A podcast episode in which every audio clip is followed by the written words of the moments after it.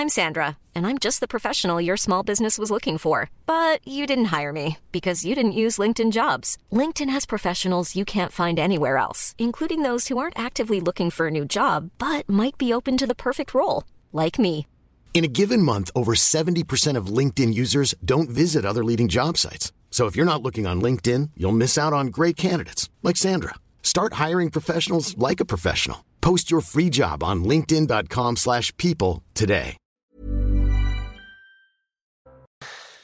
Bonjour à tous et bienvenue à l'heure des pros ce matin sur Europe 1 jusqu'à 9h30 et sur euh, CNews comme tous les jours jusqu'à 10h30. La, la semaine qui s'achève marque non pas le recul de l'écologie, mais la fin, il faut l'espérer, la fin de l'écologisme. L'écologisme est une idéologie et comme toutes les idéologies, l'écologisme ignore le réel.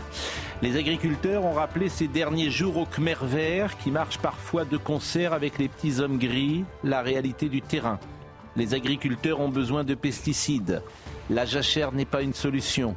Les normes sont autant de dingueries qui tuent l'agriculture. J'observe ce matin que la presse d'extrême gauche, Libération ou Le Monde, fustige les annonces faites par Gabriel Attal, CQFD. L'écologisme est le cheval de Troie de ces anticapitalistes qui annoncent la fin du monde pour justifier la décroissance et réussir avec l'écologisme ce qu'ils ont raté avec le communisme, abattre la société de marché. La semaine qui s'achève marque aussi la fin des illusions européennes, en même temps que les agriculteurs ont lancé la campagne électorale du mois de juin. L'Europe, oui, bien sûr, mais pas à n'importe quelles conditions. Comment concilier la souveraineté nationale avec le marché unique? Comment échapper à la bureaucratie de Bruxelles? Le scrutin est programmé le 9 juin. Les têtes de liste ont 4 mois pour présenter leur programme.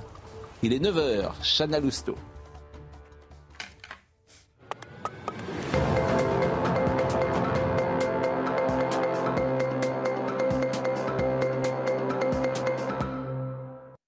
Bonjour Pascal, bonjour à tous. Les agriculteurs lèvent le camp. Les points de blocage devraient progressivement disparaître aujourd'hui. Certains tracteurs ont repris la route cette nuit, d'autres partiront dans la matinée. Sur l'autoroute A6, les agriculteurs sont globalement satisfaits des annonces du gouvernement. Maintenant, ils attendent des actes.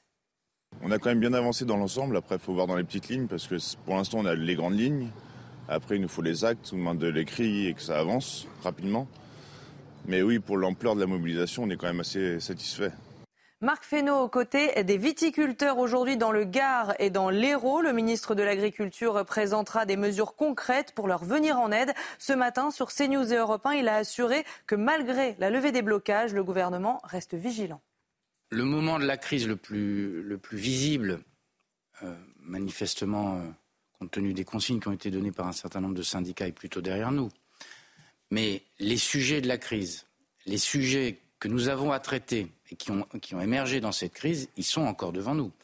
L'Union européenne envoie un message clair à la Russie. Ce sont les mots de Volodymyr Zelensky après l'annonce euh, d'une nouvelle aide de 50 milliards d'euros pour Kiev, 33 milliards de prêts et 17 milliards de dons. Cette aide sera étalée jusqu'en 2027. Voilà pour l'essentiel de l'information. C'est à vous, Pascal. Merci Chana Lousteau et passez un excellent euh, week-end. On vous retrouvera bien sûr lundi avec Romain Desarbres, Eugénie Bastier, Véronique Lefloc. Vous êtes président national de la coordination rurale. Merci grandement d'être avec nous. Joseph Massescaron, Georges Fenech, André Valini, Gauthier Lebret. Je lisais la, presse d'extrême gauche ce matin et, je, euh, je, citais Libération. C'est très intéressant, mais Le Monde est sur la même ligne d'ailleurs. Crise agricole et à la fin, c'est l'écologie qui perd. Non, c'est pas l'écologie qui perd, c'est l'écologisme. Ce qui est tout à fait différent. L'écologie n'a pas perdu. Au, au, contraire même, j'ai envie de dire. Et euh, dans le temps, il y avait euh, un autre nom pour le ministère de l'écologie. On disait le ministère d'environnement et de la qualité de la vie. Robert Poujade. Exact, oui. Alors là, mais, mais sans, sans, remonter jusqu'à Robert Poujade. Ah oui, oui. Ministère de la qualité de la vie. J'aimerais que ces mots environnement et qualité de la vie reviennent, euh, pourquoi pas, euh, au premier plan. Est-ce que vous êtes contente eh bien, écoutez, euh, la coordination rurale pour les agriculteurs reste sur sa fin. Un jeu de mots aussi, la fin de l'écologisme, la fin FIN, la fin FIM. Euh, pour autant, euh, le combat va continuer. Euh, on sait très bien que l'origine du mal de l'agriculture, c'est l'Europe. Cette décadence, elle date d'il y a au moins une trentaine d'années, cette évolution de la PAC, quand nous sommes rentrés dans, ce système euh, qui aujourd'hui fait régner des règles de néolibéralisme et euh, qui justement, euh, couplé avec de l'ultra-écologisme, fait que on, voulait nous tuer à petit feu. Et je pense que cette révolte est un premier pas, c'est une première bataille.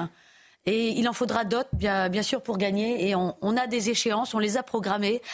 Et là, il fallait que nous autres agriculteurs euh, se reposions un peu avant un accident. Hmm. Euh, malgré tout, sur le terrain, ça continue. Hein. Dans le département du 13, c'est Bouches-du-Rhône, l'Isère, euh, un peu partout, la Haute-Vienne, la Vienne, ils restent mobilisés.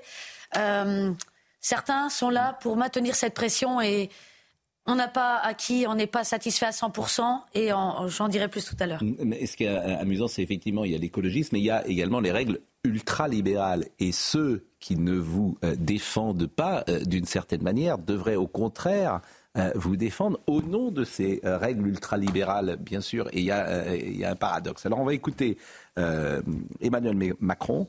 Alors, Emmanuel Macron, ce qu'il dit là sur l'Europe, bon, c'est un virage à 180 degrés, ce que vous allez entendre. Bon, mm. virage à 180 degrés sur Gaza, virage à 180 degrés sur l'école, virage à 180 degrés euh, sur le nucléaire, euh, virage à, 180 degrés sur l'immigration. Même alors là, il retourne, on ne sait plus. Bon, c'est un peu plus, plus, compliqué. En fait, le vol de face, c'est une sorte d'éolienne, ça fait du vent et qui tourne, mais, mais alors les éoliennes, ça fait aussi du surplace. Donc c'est très paradoxal, puisqu'à la fin, on se dit, mais que pense-t-il, puisqu'il dit tout et précisément son contraire? Écoutez ce qu'il a dit sur euh, l'Europe hier, et on en parle. Nous avons obtenu de pouvoir lancer un travail de révision en profondeur de la logique et de l'approche européenne. Et je remercie la présidente de la Commission qui a entendu cette demande, qui a lancé cet exercice de dialogue stratégique. Il va permettre, dès la fin du mois de février, de prendre des mesures de simplification au niveau européen, comme nous sommes en train de le faire au niveau français. Mais il va surtout nous permettre d'intégrer beaucoup mieux qu'on ne l'avait fait dans une PAC qui avait été pensée avant ce nouveau contexte géopolitique, d'intégrer le changement de logiciel dans lequel nous vivons. La guerre est là, le monde se transforme, et donc nous devons avoir une politique agricole plus simple, qui prenne en compte davantage la nécessité de produire plus, qui évidemment intègre nos objectifs environnementaux, mais qui le fait en préservant une concurrence loyale, en préservant le revenu des agriculteurs et en préservant notre souveraineté alimentaire. C'est extraordinaire l'argumentation. Poutine et, le Covid, en gros, ont changé euh, ma manière de voir. Mais quel est le rapport euh, Je rappelle quand même qu'en avril 2022, pendant la campagne présidentielle, pendant l'entre, euh, non plutôt pendant l'entre-deux tours de la campagne présidentielle, Emmanuel Macron a fait un discours à Marseille, un grand discours écologique pour allier les voix de la gauche pour le second tour. Et je suis désolée, la guerre en Ukraine avait commencé, tous les paramètres étaient déjà là, et, il a fait un discours en essayant complètement démago à, à l'égard des écologiques. Enfin moi, je veux bien qu'il tienne ce discours, mais là, il, fait, il se rend compte que c'est intenable et que deux, ans plus tard, il se prend le réel dans la figure et euh, il voit bien que c'est inapplicable. Mais, c'est à, cause de, Poutine. Au lieu de dire je me suis trompé, quoi, ce qu'il ne dirait jamais, c'est Poutine. Et la hausse de l'électricité, je vous rappelle que Bruno Le Maire nous a dit c'est le Rassemblement national et c'est Vladimir Poutine. Donc pour tous les sujets, ils ont la même grille de lecture. Mais effectivement, cette crise du monde agricole vient balayer beaucoup de certitudes d'Emmanuel Macron sur euh, les pesticides, sur la fin du quoi qu'il en coûte aussi. Ça devait être terminé. Ils ont lâché quand même 400 millions pour mettre fin à la crise. Et donc sur l'Europe. Donc effectivement, il y a beaucoup de certitudes qui volent en éclats après cette cette crise des agriculteurs. Je rappelle juste une phrase en 2018 d'Emmanuel Macron, l'un de ses premiers salons de l'agriculture en tant que président de la République. Il dit à un agriculteur qui l'interroge déjà sur le Mercosur, il lui répond les yeux dans les yeux, on est gagnant avec le Mercosur. 2018, Emmanuel Macron au salon de l'agriculture. Je pense qu'il ne faut pas dire c'est à cause de Poutine. Maintenant, il faut dire c'est grâce à Poutine. Parce que c'est grâce à Poutine qu'on se rend compte qu'il faut, qu'il faut une souveraineté énergétique. C'est grâce à Poutine qu'on se rend compte qu'il faut une souveraineté alimentaire. Et jamais d'ailleurs le mot souveraineté, on s'est trouvé dans, dans tout les lexiques. Christophe Béchu, euh, je crois que c'est hier, a dit Christophe, la souveraineté, c'est l'écologie. C'est écologique. Donc, le mot la souveraineté, les cinq syllabes de souveraineté ne sont plus un gros mot. C'est magique. souveraineté, c'était une insulte. Hein, souveraineté, D'une certaine manière, tant mieux. Tant mieux si euh, enfin euh, on ouvre les yeux et tant mieux. Parce qu'effectivement, il faut concilier. Alors, bien sûr qu'on veut l'Europe. Mais bien sûr que ah bah, la France doit pouvoir décider. Franchement, il faut dire merci Poutine, hein, parce que si il nous fait découvrir la souveraineté, excusez-moi. Merci Poutine. voilà, bah, ne plaisantez pas trop avec ces choses-là. Non, non, mais, attendez, évidemment, on a compris le mot, mais évidemment, c'est ces points. On découvre euh, le fait que l'Ukraine n'exporte pas hmm. euh, vers l'Afrique. Hein, mais on le découvre maintenant, mais même avant la guerre en Ukraine.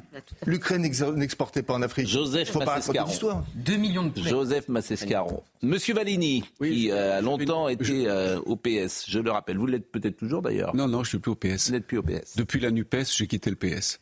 Euh, je voudrais nuancer un peu ce que vous dites sur le revirement que vous, que vous présentez d'Emmanuel Macron. Je pense qu'il a dit hier au contraire, il me semble, en tout cas moi c'est ce que je pense, que l'Europe n'est pas le problème, l'Europe c'est la solution, y compris sur y compris sur la question agricole. Faire un égalime, parce qu'égalime c'est bien si c'est contrôlé, si c'est mis en œuvre. Faire un égalime européen, hmm. c'est la solution. Faire des contrôles sanitaires européens, c'est la solution. Imposer les mêmes normes y compris en termes de, pesticides hmm. au niveau européen, c'est la solution. L'agriculture française toute seule, derrière des barrières protectionnistes, ne peut pas s'en sortir. Il faut une agriculture. dirait Mao qui dit quand il a, qui, quand il a fait le, le, grand bond en avant, ça allait pas assez loin. il fallait faire ensuite la révolution culturelle parce qu'on n'était pas allé assez loin. La comparaison est assez stupide. Bah, au niveau de l'agriculture, c'est un peu les mêmes raisons. Le Mercosur, un mot sur le Mercosur. Enfin, euh, je veux bien que vous m'expliquiez que le président ne change pas d'avis comme de Sur l'Europe, non. Écoutez, sur l'Europe, la solution sur l'agriculture, le Mercosur. toutes les archives. Hein. Ah, sur le Mercosur, c'est vrai. Bah oui, bah, c'est pas rien. Je veux dire, c'est le président volte-face. Sur le Mercosur, mais tant mieux moi ça me dérange pas, puisque quoi ça me dérange pas. quand c'est quand même sur le sur, sur tous les sujets. C'est volte-face, donc pas sur le Mercosur n'est pas totalement. Enfin, écoutez, on va pas reprendre l'école, on va pas reprendre le, nucléaire. Je parle de l'Europe, le nucléaire. Eh oui, en mais matière agricole. et ensuite voilà, il faut du, nucléaire. je parle de l'agriculture. Sur le bah nucléaire, vous avez raison. Mais j'ai raison surtout. Non, on va, surtout. on va, écouter. On va écouter. C'est la, c'est la, c'est la, c'est la base de cette émission. On avait remarqué. Évidemment. De l'agriculture. Ah non, et Marc Fesneau, faut qu'il se bouge un peu. Hein. Ah ça, je suis d'accord, mais comme vous avez raison, surtout, venez ministre de l'Agriculture. Non, non, parce que je connais rien. Euh, quoi, je connais pas grand-chose. Mais Marc Fesneau, faut qu'il se bouge un peu. Et c'est aussi un des problèmes de ce ministère, quoi, de ce gouvernement. Il n'y a pas assez de... Je veux dire, c'est une question d'incarnation. Il est très gentil d'ailleurs, Marc Fesneau, et ça se voit, il est très sympa, les gens l'aiment bien. Mais à un moment, il faut, euh, faut rentrer dans la moulure quand tu es euh, Surtout que ministre. Nous, à la, coordination, on l'avait invité dès les premiers jours de mobilisation à se rendre à Bruxelles pour mmh.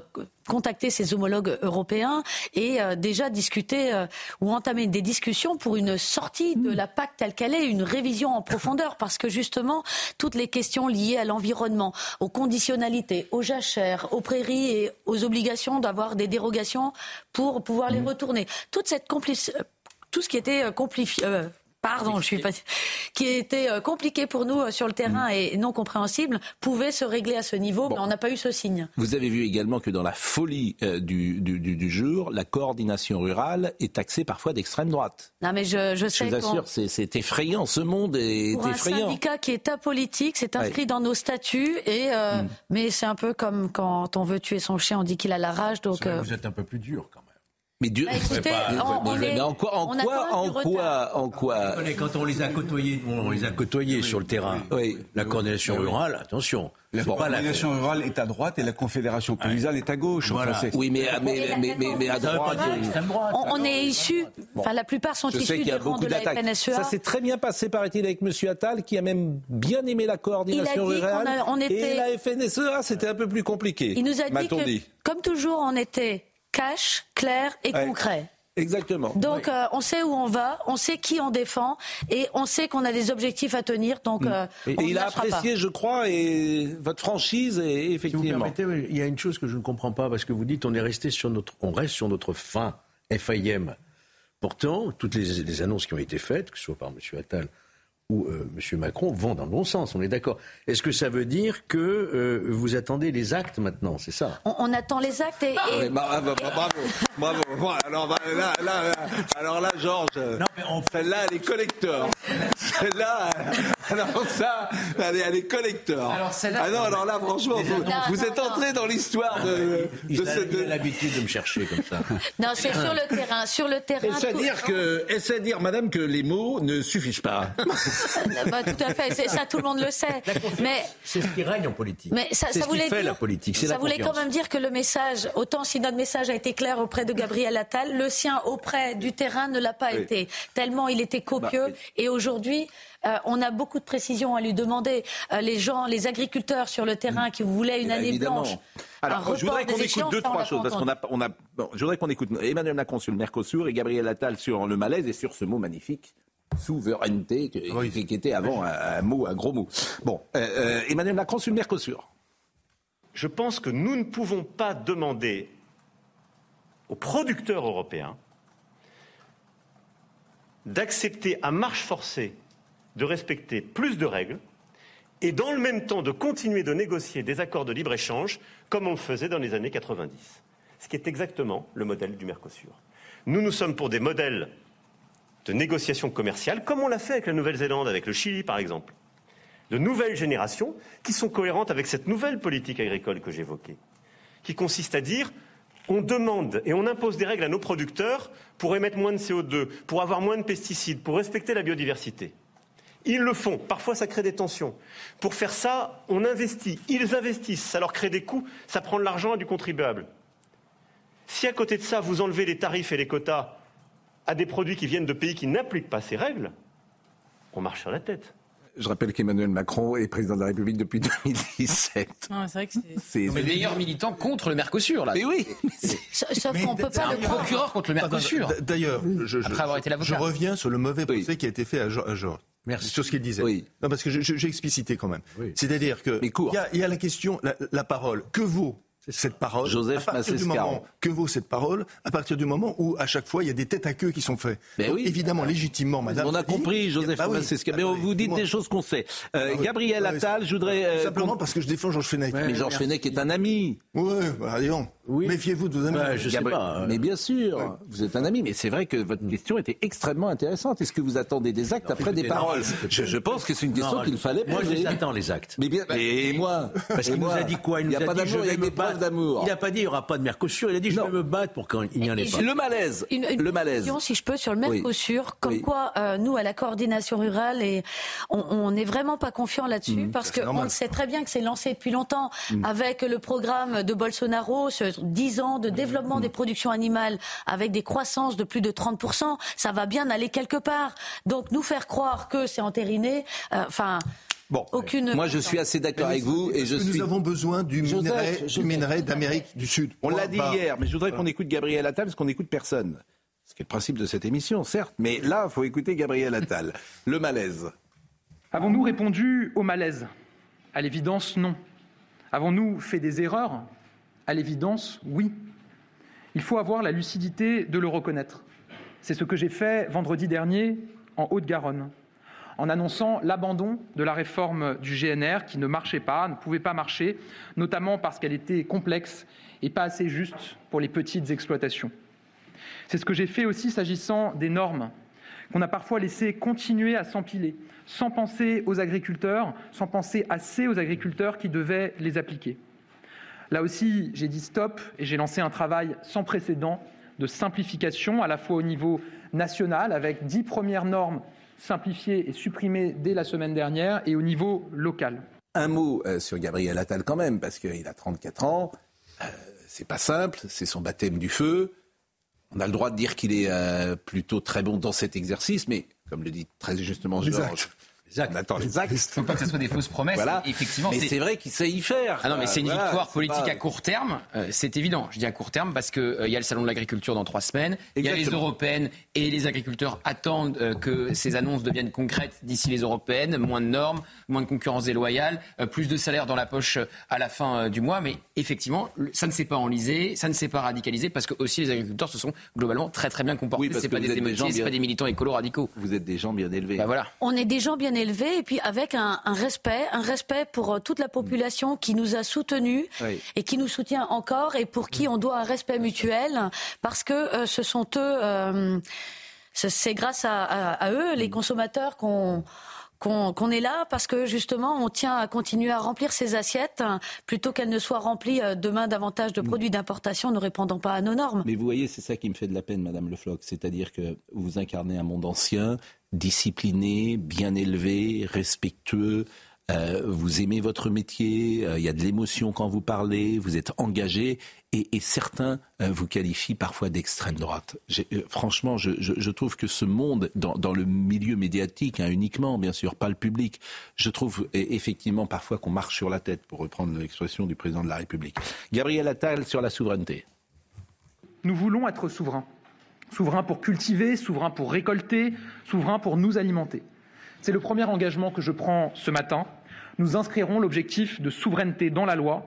Nous le ferons avec les agriculteurs sur la base d'indicateurs clairs définis avec eux. Nous consacrerons dans le Code rural l'agriculture comme un intérêt fondamental de la nation.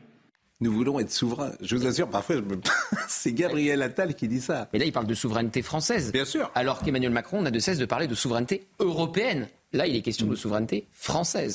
Le ministre de l'Agriculture, euh, M. Fesneau, qui a pris la parole ce matin sur la sortie de crise le moment de la crise le plus, le plus visible, euh, manifestement, euh, compte tenu des consignes qui ont été données par un certain nombre de syndicats, est plutôt derrière nous. Mais les sujets de la crise, les sujets que nous avons à traiter et qui ont, qui ont émergé dans cette crise, ils sont encore devant nous. Vous voyez bien qu'il y a des sujets qu'on a traités immédiatement, des sujets, on, on y reviendra euh, sur un certain nombre de filières, sur des simplifications immédiates. Mais on sait très bien que les simplifications, il faut en produire d'autres. Nous avons aussi des débats européens. Nous avons aussi des, sujets législatifs qui viendront dans le texte que je porterai sur l'orientation agricole. Vous voyez, Madame Le Floch, euh, Monsieur Fesneau dit les sujets qui ont émergé. Mais ils n'ont pas émergé, ça fait des années qu'ils sont là. Et euh, quand il dit ils sont encore devant nous, c'est là qu'on se dit mais c'est grave. Mais finalement, quand il relie cette crise à l'Europe, mais finalement on se demande si l'Europe n'est pas un boulet. Et s'il ne va pas résoudre les problèmes là-bas, mais on ne s'en sortira jamais. C'est la politique du en même temps. Et on ne peut pas faire du en même temps, nous faire croire une souveraineté française, une souveraineté euh, européenne, alors qu'on est envahi. Eugénie. C'est pas possible. En fait, il y a deux objectifs qui, se, qui rentrent en collision. C'est l'objectif de souveraineté euh, agricole et de souveraineté alimentaire et l'objectif de transition énergétique. Et c'est la même chose sur l'industrie.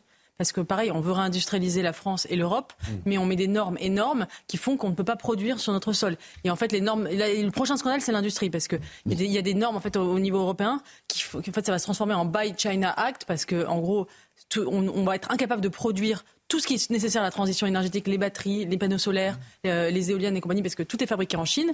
Et ce qui s'est passé avec l'agriculture va se passer avec l'industrie. Et en fait, c'est le manque de vision stratégique à long terme qui me frappe. Parce qu'aux États-Unis, vous savez, Biden a lancé un plan climat euh, extrêmement ambitieux avec énormément d'investissements de l'État, mais c'est pas de la régulation, c'est de la subvention et du crédit d'impôt. C'est-à-dire qu'on dit aux entreprises, vous avez du crédit d'impôt si vous investissez euh, dans les dans les dans les dans la transition énergétique. C'est pas du, c'est beaucoup moins euh, soviétique que chez nous. Et en Chine, c'est beaucoup plus, c'est de la planification à long terme avec effectivement des mesures très très coercitives mais ciblées. Et, et, et, moi, ce qui me frappe, c'est l'absence de vision globale. On gagne du temps. On dit, bah, là, on va arrêter ça, on va, on va pas faire ça, mais on gagne du temps. On achète des mois, on achète des, semaines, on achète la paix sociale, mais il n'y a pas de vision à long terme. C'est ça qui me frappe. Eugénie, il faut arrêter avec l'écologisme les illuminer. Mais alors l'écologisme intelligent, Biden le fait aux États-Unis. L'écologisme intelligent. Non, mais Biden le fait aux États-Unis. Il a fait un grand plan de transition énergétique euh, et qui, marche euh, et qui crée, de l'emploi, qui remet de la production euh, aux États-Unis. Les, agriculteurs américains, ils sont plutôt contents. Hein. Écologisme est un totalitarisme. Mais l'idéologie. Écologisme, je le dis bien. Donc, faut arrêter avec les illuminés qu'on entend sur les plateaux de télévision. Je rappelle qu'il y a quelqu'un, un illuminé en chef qui s'appelle Jean-Marc Jancovici, qui explique que chacun doit prendre simplement quatre vols dans sa vie en avion. Mais non, mais c'est très important. Vous savez que d'entendre ces faits carabos qui sont sur les plateaux de télévision parce qu'elles ont de l'influence. Monsieur Jean Covici, c'est un illuminé sur ce plan-là. On a l'impression que c'est. Donc, il faut le dire parce que, euh, effectivement, euh, quand on arrive à proposer quatre vols en avion dans toute ta vie, c'est qu'il y a quelque chose qui ne va plus. Bien sûr. On peut, on peut, pardon, est-ce qu'on peut revenir sur Marc quand même? Je suis totalement d'accord avec Madame lorsqu'elle souligne qu'il dit il y a des problèmes devant nous. Mais euh, tous les problèmes, on les connaît. Là, on, a surgi la question de l'étiquetage, par exemple. Mhm. Voilà. tout d'un coup, on a découvert la question de l'étiquetage. On a découvert que les produits qui étaient étiquetés français n'étaient pas des produits français. et, ce, malgré un projet de loi qui date de 2020, sur lequel on a passé euh, des journées, des réunions ont été euh, menées, et pour conclure à quelque chose qui encore ne peut pas être suivi. Donc, deuxième question dont on ne parle jamais, vous pouvez en parler, c'est la question du scandale des retraites. Alors les retraites, justement, on a des retraites ridicules pour des, euh, des carrières complètes. donnez les chiffres, parce que les chiffres sont euh, bruts, c'est juste fou. Ah, alors la, retraite moyenne de mémoire est de 900 et quelques euros, et puis on a des conjoints euh, d'exploitation qui en ont encore moins. Donc un système qui est loin, la pénibilité qui n'est pas reconnue. franchement, des carrières complètes avec les 1000 euros prévus qui ne sont même pas atteints. Donc nous autres, on mène des, combats, on, se, on mène des procédures et on gagne à tous les coups. Donc euh, même le logiciel n'est pas bon pour euh, réajuster euh, ce qui serait dû. Donc, ah, le mot logiciel hier est apparu dans la bouche du président de la République et j'ai compris qu'il fallait peut-être le changer. On va marquer une pause. après, quelqu'un qui est un fidèle de notre émission me dit, bah oui, peut-être sommes-nous naïfs. Il dit, après 30 ou 40 ans de journalisme, il est touchant de voir combien vous vous laissez encore prendre au charme de la communication, c'est-à-dire les mots sans les actes. Ah et d'une certaine manière, il rejoint la, la pensée de, de Georges de, George bien évidemment. C'est à court terme, hein, tout ça. C'est à court terme. Qu'est-ce que vous voulez je dise Il y a un salon d'agriculture. C'est exactement ça. Ouais. Alors, on a, vous avez raison d'acheter de la paix sociale, mais vraiment, faut arrêter aussi. Faut, en fait, faut mener le combat culturel. Et les petits hommes gris ou les ministres ont parfois pas beaucoup de courage pour dire effectivement sur les plateaux de télévision arrêtez avec euh, euh, l'écologisme, ce que j'emploie depuis euh, ce matin, depuis 9 heures. Mais il faut du courage. Évidemment, il faut du courage parce que toute la société médiatique va te taper dessus. on va marquer une pause. Vous restez évidemment avec nous. On va saluer nos amis d'Europe 1. C'est la chandeleur. J'espère, Monsieur Thomas Hill, que vous m'avez préparé des crêpes. Bonjour. Il est à l'antenne sur Europe 1 et nous, nous allons marquer une pause après cet exercice quotidien, si vous voulez. Euh, Marine Lançon a préparé peut-être des crêpes et elle vous les apportera en fin d'émission. Peut-être, peut-être. Ah, ah, euh, en tout cas, il faut qu'elle efface parce qu'il est 9h25. À tout de suite. Et 9h32, euh, Somaya Labidi, bonjour. Euh, bonjour Pascal, bonjour à tous. Rassurez-vous, malgré les polémiques, elle ne compte pas démissionner. Ce sont les mots d'Amélie Oudéa-Castera sur TF1 ce matin. La ministre de l'Éducation a tout de même reconnu la médiocrité de ses premiers pas à la tête de son super ministère. Le début n'a pas été bon, évidemment, a-t-elle concédé? Euh, dépôt de plainte de l'Union des étudiants juifs de France suite à l'agression antisémite de trois étudiants, euh, des étudiants qui ont été pris à partie par des militants antisionistes à l'université de Strasbourg, euh, des faits qui se sont déroulés dans la nuit de dimanche à lundi. Et puis un raton laveur qui fait beaucoup de dégâts, c'est bel et bien ce rongeur qui est à l'origine de la panne de courant massive qui a plongé euh, Toronto et près de 7000 de ses habitants dans le noir total. Selon le gestionnaire d'électricité Toronto Hydro, l'état de l'animal qui s'est introduit dans l'une des stations du centre-ville est pour l'heure inconnu. Ça, pas à Paris que ça arriverait. Hein, parce que Paris, les ratons laveurs sont nous, c'est les surmulots à Paris. Exactement. Euh, je crois que nous sommes avec Laure Para, qui est en direct de Miramas, sur un blocage peut-être ou sur un barrage, euh, Laure, et qui va nous expliquer l'état d'esprit si ce euh, barrage ou ce blocage sont levés. Bonjour Laure, que pouvez-vous nous dire? Bah écoutez Pascal, ce que je peux vous dire, c'est que pour ces agriculteurs hein, que vous voyez à l'image, alors évidemment au moment du direct, il y a un poids lourd qui passe devant eux. Euh, le compte n'y est pas. Euh, ils ont décidé de maintenir euh, les blocages, alors pas sur les autoroutes, mais d'organiser comme ici devant la zone clé sud des opérations de filtrage. Là, ils sont en train de discuter avec un camion réfrigéré. Leur objectif, c'est bien de vérifier les marchandises dans les camions réfrigérés. Et vous voyez, au moment où on se parle, la porte du camion s'est ouverte et ils vont aller vérifier l'origine euh, de, des aliments ou des, euh, différentes fluctuailles qu'il y a euh, à l'intérieur. leur objectif est de dénoncer évidemment tous les produits qui viennent de l'extérieur. Alors j'essaye d'entendre. Il n'y a pas l'origine sur ce qu'ils sont en train de montrer. Donc voilà, vous voyez, ils veulent quand même maintenir la pression. Hein, et s'ils ont choisi cette zone clé sud, euh, Pascal, c'est parce que euh, ici, c'est près de 1000 à 1500 camions qui viennent, chargent et déchargent tous les jours. Et euh, donc du coup, ils veulent montrer leur capacité de nuisance. Hein. Il y a une dizaine de tracteurs qui se sont installés. Ah ben là, du coup, je n'en vois qu'un. Il y a une dizaine de tracteurs qui se sont installés à l'entrée de cette zone d'activité et ils veulent montrer et dénoncer surtout tous les aliments qui viennent hors Europe ou des aliments euh, ah, attendez, on veut me montrer quelque chose, si vous voulez bien.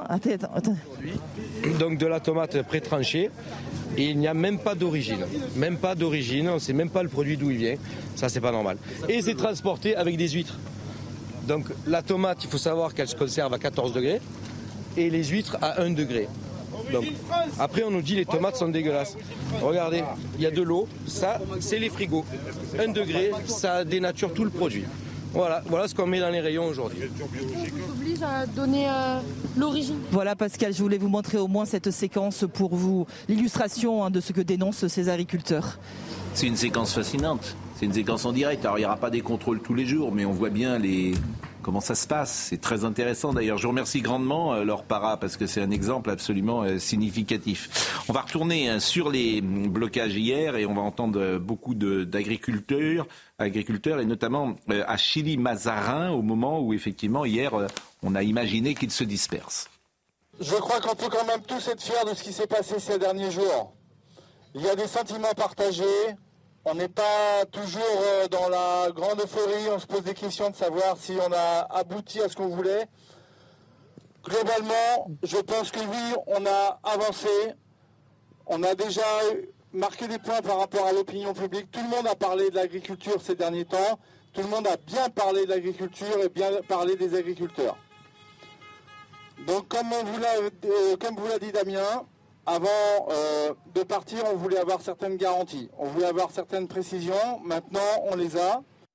Écoutons des agriculteurs justement à Épône, par exemple, sur l'autoroute 13. Euh, Comment ont-ils réagi? La 13.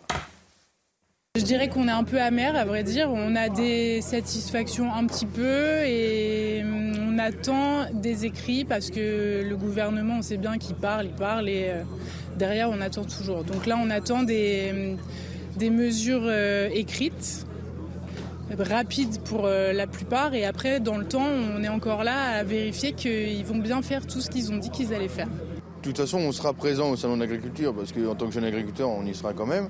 Après, s'il faut, euh, s'il faut faire un truc, là, après, on se mettra en accord avec nos syndicats et puis, et puis nos chefs. Autre témoignage, les réactions après les annonces faites par Bruno Le Maire. Je n'y crois pas. Mais il a largement ce qu'il faut, il a qu'à mettre les gens de l'OSB à s'occuper de ça. C'est quoi l'OSB C'est les contrôleurs qu'on a sur l'environnement, qui viennent nous contrôler tous les jours dans nos fermes. Que représentent 150 contrôleurs par rapport au nombre de GMS C'est une goutte d'eau. Par contre, ce que j'ai peur, c'est que ce soit les agriculteurs qui soient encore contrôlés. Connaissez-vous une autre profession que les agriculteurs qui sont autant contrôlés?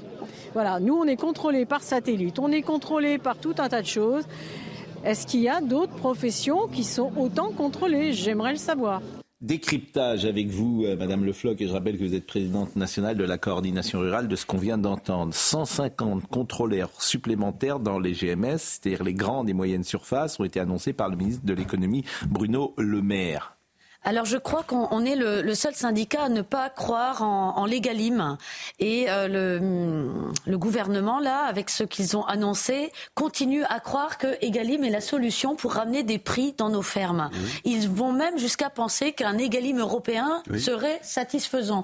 Mais comment fait-on alors que de nos fermes il n'y a que un tiers de la production qui finit en grande surface Comment est-ce qu'on traite le tiers qui va à l'export et comment on traite le tiers qui finit soit en nutrition animale pour les chiens chats, et je vous rappelle quand même que les croquettes de chiens sont souvent vendues plus cher que des côtes de porc. Mm.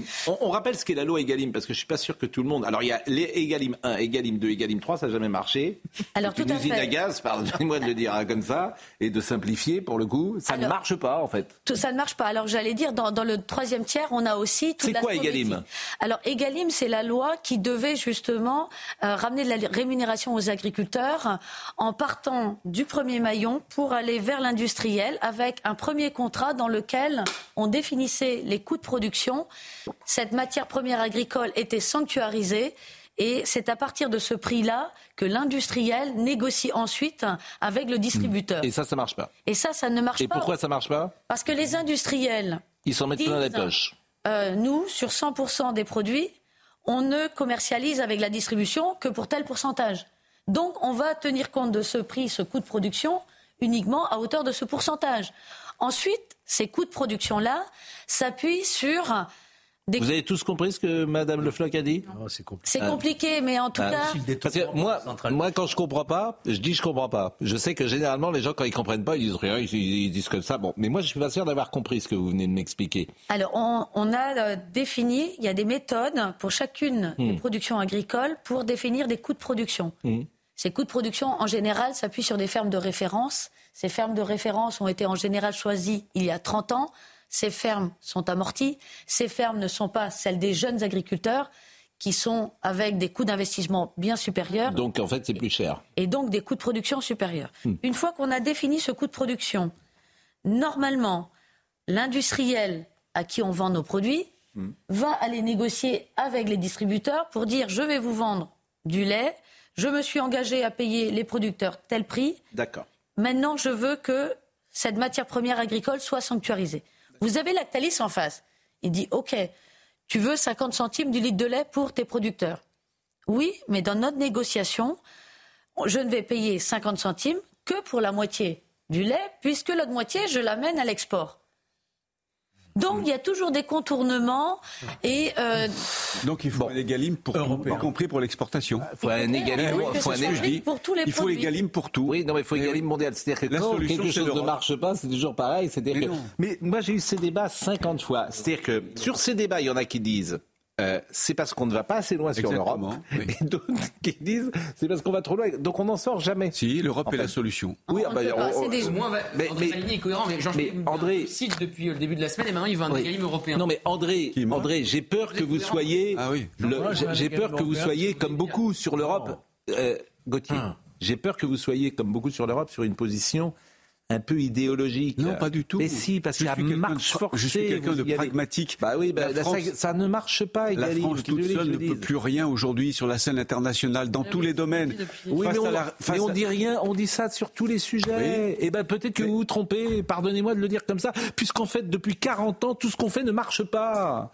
En fait, tout ce que nous faisons ne marche pas. Il y a peut-être un moment, on peut se dire, tiens, si on changeait, en fait. Que, tout, que rien ne marche. L'immigration, le nucléaire, l'agriculture.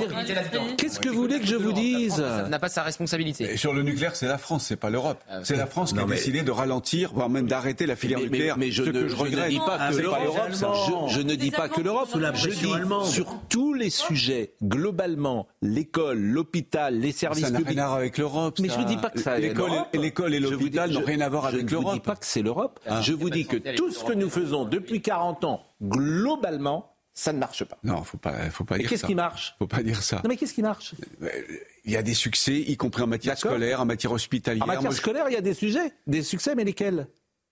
Les classements PISA, on est nuls. Faut relativiser. Il faut relativiser. vous, avez parlé, mais enfin, vous avez parlé à des gosses qui sortent de, de, de, l'école. Vous leur avez demandé qui est Louis XIV. Vous leur avez demandé comment. C'est pas grave parce qu'on organise les Jeux Olympiques. Non, mais nous avons des grandes écoles. Nous avons des grandes écoles qui marchent bien. Nous avons des écoles d'ingénieurs qui sont réputées au plan international. mais, oui. Ceci dit, si on parle d'école d'ingénieur, moi, ma fille est en école d'ingénieur agri. Et alors Elle est allée euh, sur les euh, points de blocage parce qu'elle est consciente de, l'avenir euh, de, notre métier. tous ces ingénieurs ou futurs ingénieurs sont ceux qui demain vont nous donner des idées ou participeront à la recherche ou nous diront comment faire, alors même qu'ils ne viennent pas avec nous sur les barrages, alors mm. qu'ils devraient essayer de comprendre les problèmes pour justement être, nous, nous apporter une partie des solutions demain. Alors, l'école, justement, euh, le problème numéro un étant la suradministration, évidemment, euh, qu'il faudrait en France. Oui, vous dites toujours ça, c'est vrai. Non, non, chose, vous dites, c'est pas. Puisqu'on parle d'école, Comment? Le problème numéro un de l'école, là, c'est la nouvelle ministre surtout. Ah bah justement, elle a parlé ce matin. Ah bah elle, était ce matin sur... Euh... Elle veut pas s'arrêter de parler au moins 24 heures? Ah, mais que vous êtes... Elle remet une pièce dans la machine à chaque fois. Non mais parlez, parlez. C'est sa pire ennemi. Il a raison. C'est sa pire ennemi. Dire, dire je n'envisage pas de démissionner, c'est quand même quelque chose en termes de communication. C'est fou. qu'on passe à autre chose. Et comme ça, elle aura d'autres questions sur des sujets de fond. Mais parce que ces gens-là pensent toujours qu'en parlant, ils vont arrêter. Alors vous qui faites parfois de la communication de crise, ils pensent qu'en parlant, ça va solutionner les choses. Alors que la meilleure chose, ce serait qu'ils se non, c'est jamais, jamais perdu. Mais parce qu'elle s'aligne sur Gabriel Attal.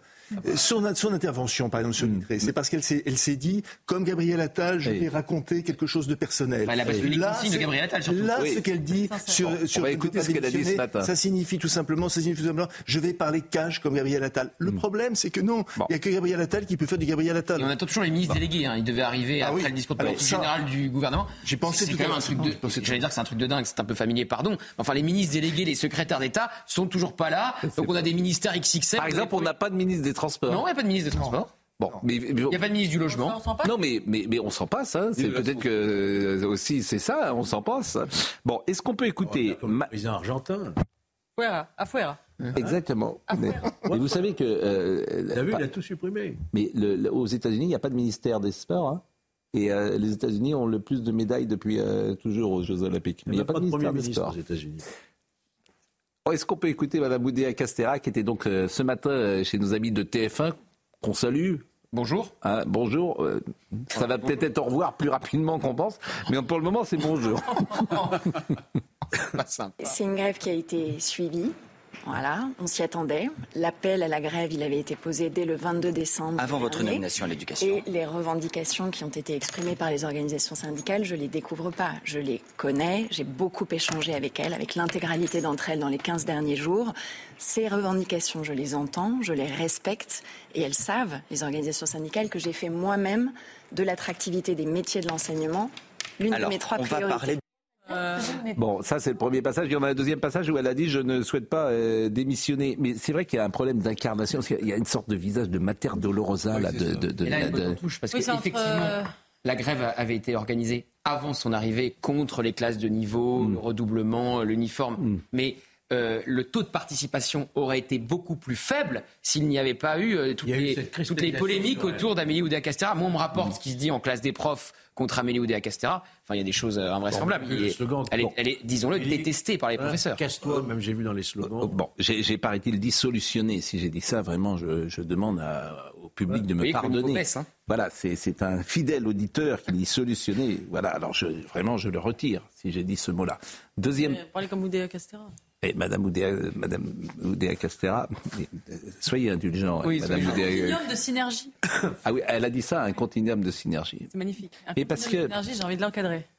Oui, mais parce que c'est des. En fait, elle n'est pas faite pour ça. Voilà, elle n'est pas faite pour faire de la politique. C'est entre Mater Dolorosa et ChatGPT. Oui, elle, elle, est, elle est pas faite. Elle, est faite pour euh, diriger dans le dans le privé euh, manifestement, elle est une forme de réalité euh, alternative, hein, même quand elle est ministre des Sports. On se souvient des faux billets euh, des Anglais au Stade de France. Elle a parlé de meurtrissure aussi, je crois, Madame Oudéa. Cela dit, hein, personne n'a relevé, mais Emmanuel Macron, avec son exercice de dialogue stratégique, vous m'expliquerez ce que c'est. Il a dit ça quand? Voilà, tout à l'heure. Tout à l'heure. Il a dit. Ah, J'ai bien entendu, oui. c'est quand même juste là, on est dans la langue totale. Oui, mais d'ailleurs Emmanuel Macron, qui était absolument pas présent sur euh, la séquence agriculture, et qui l'a récupéré en venant de Suède et en se mettant à la place de Gabriel Attal. C'est aussi. Euh... Il a récupéré le bon boulot de son Premier ministre. Il fallait pas qu'il ait tout, le succès. Hein. Ça va, un, ça va un moment. Hein. Écoutons Madame euh, Oudéa Castera sur la, sa démission qui ne viendra pas. Moi, j'ai exprimé ce que j'avais à dire sur ce sujet. Mhm. Mes valeurs, c'est celle du mérite, de l'effort et l'amour du travail bien fait. Mais c'est quoi cette caste à abattre? De quoi vous parlez?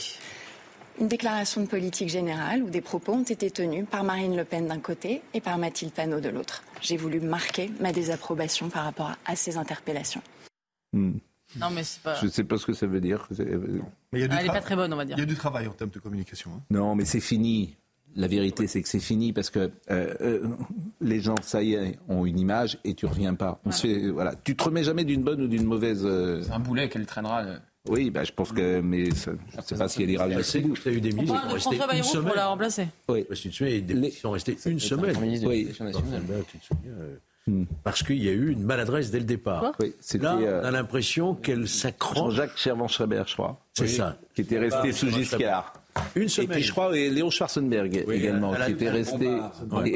Alain Bombard. Ah oui, oui aussi, oui, qui était resté très peu de temps. là, son crédit est très large. Eugénie a raison, il y a François Bayrou comme nom qui circule pour la remplacer, qui a été ministre de ah. l'Éducation nationale et qui n'a pas laissé un souvenir euh, impérissable au professeur. Euh, oui, c'est la jeune génération qui, qui, arriverait au pouvoir, c'est bien.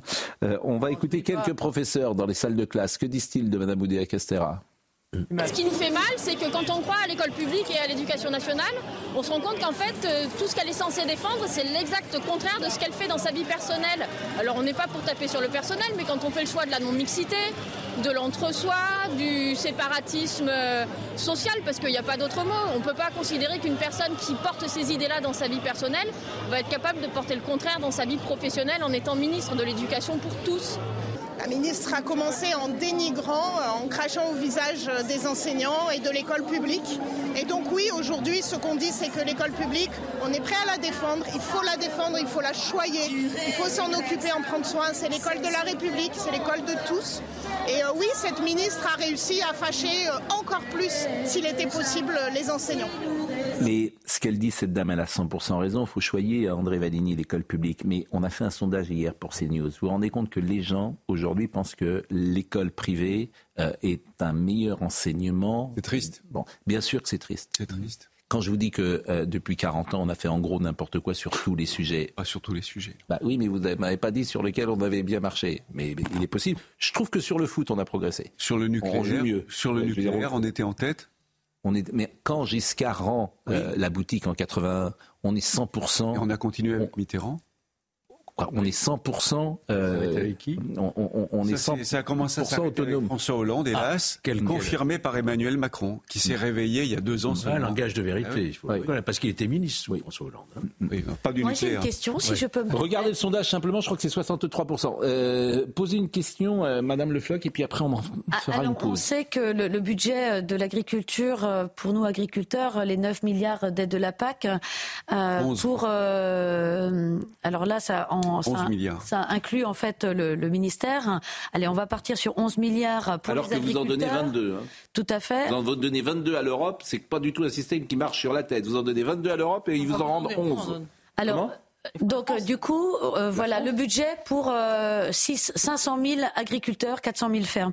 Est-ce qu'on peut, vous avez en tête l'effectif dans l'éducation et le budget de l'éducation? Parce que je pense qu'un parallèle peut être fait. Nous, on nourrit l'ensemble de la population. Et l'éducation est là pour justement apporter cet enseignement qui profite à tout le monde. C'est deux sujets d'intérêt général, mhm. nourrir et être enseigné, et un parallèle pour que, montrer comment l'agriculture euh, finalement ne coûte pas si cher parce que je rappelle, à chaque euh, foyer, il y a à peu près 28 millions euh, de foyers, 28-29 millions de foyers en France.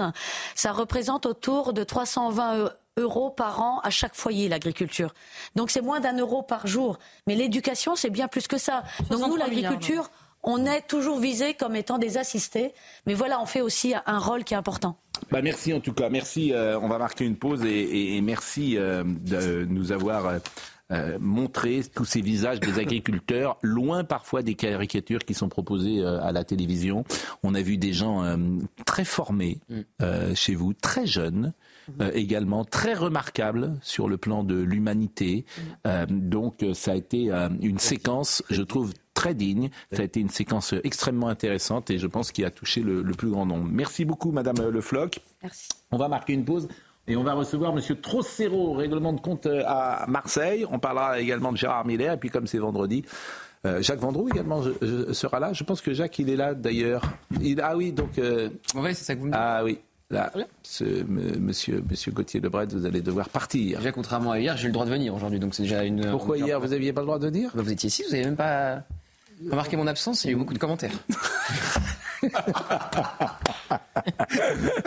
vous travaillez ce week-end ou vous reposez euh, Je suis à l'antenne, mais euh, il va en manif ailleurs.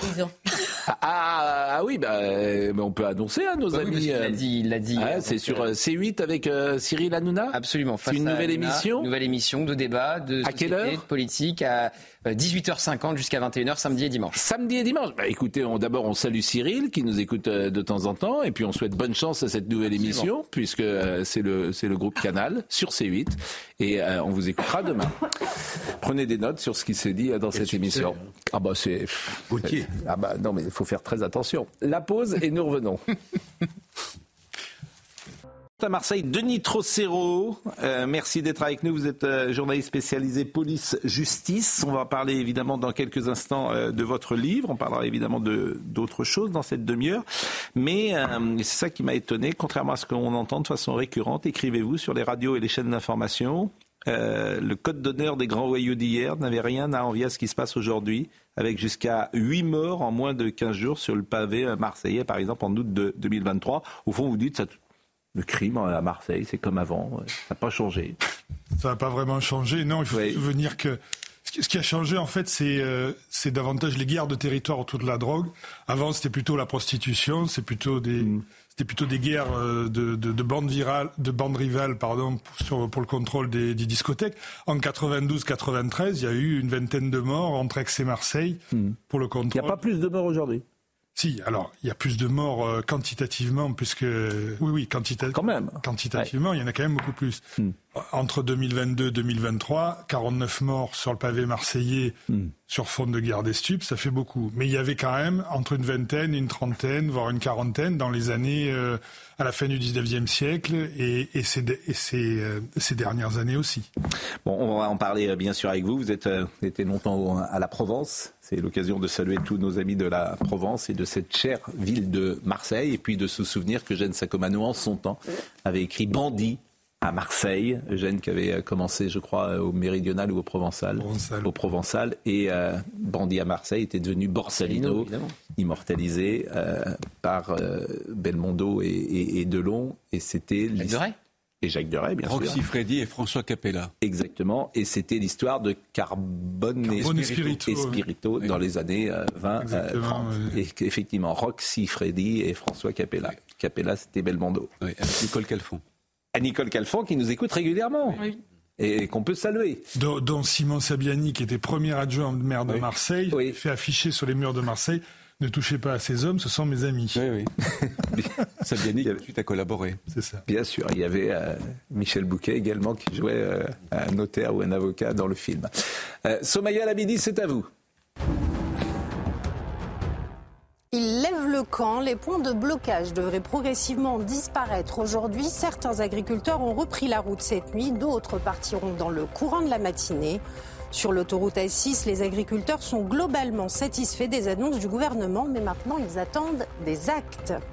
Cinq policiers pris à partie par une bande cagoulée et armée d'une machette lors d'un refus d'obtempérer à Nice. Quatre d'entre eux ont été blessés pendant l'opération, dont un qui pourrait subir une intervention chirurgicale selon le syndicat de police unité SGP 06. Et puis deux volontaires français tués en Ukraine. Selon le gouverneur de la région de Kherson, ils ont été ciblés par une frappe russe à Berislav dans le sud du pays, localité qui a essuyé une attaque de drone massive. Merci beaucoup, euh, Somaya. Dans l'actualité euh, du jour, Gérard Miller, puisque trois femmes accusent le psychanalyste et réalisateur Gérard Miller d'agression sexuelle et d'un...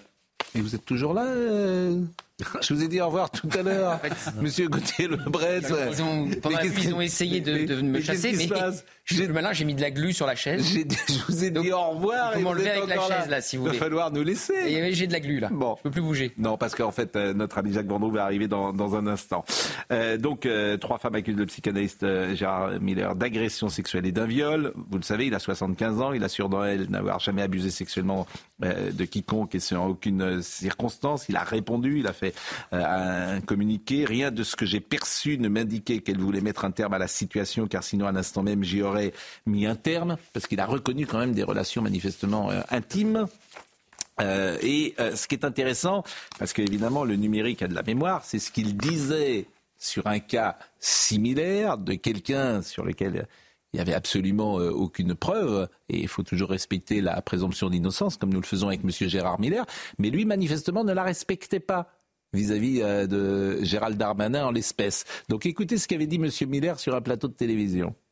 Lorsqu'une femme s'est plainte du ministre de l'Intérieur, est allée en justice, le ministre est resté ministre de l'Intérieur, et vous allez donner des leçons à la LFI et, dans son visage, il y a toute cette bienveillance ah, coutumière qui est la sienne, cette gentillesse, cet humour, cet esprit. C'est ça qu'on aimait et chez Gérard Miller, véritablement.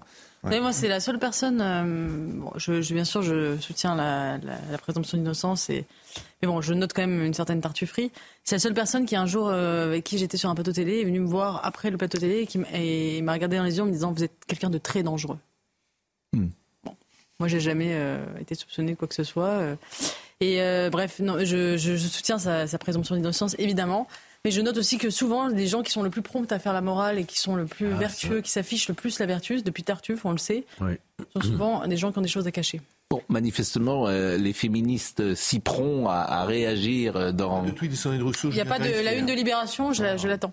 Il n'y a pas de. Y a, Donc manifestement, il y a deux poids deux mesures. Quand c'est Gérard Depardieu, on se déchaîne, mais quand c'est Monsieur Miller, euh, ils n'ont pas la même aura. Hein. Ils n'ont pas la même aura quand même. Hein. Oui. Et la même place dans l'imaginaire collectif. Vous avez raison. Vous avez. C'est que Sandro euh, n'a pas tweeté et que en effet, euh, on parle de présomption d'innocence, mais M. Monsieur Miller a présenté ça aussi comme un jeu de séduction. Hmm. Donc euh, c'est ça, ça, également. Il n'a hmm. pas nié. Il a présenté ça comme un jeu de séduction, ce qui relève, relèverait quand même d'une agression, agression sexuelle. Bon, manifestement, ces jeunes femmes n'ont pas pris ça pour un jeu de séduction. Voilà. Bon.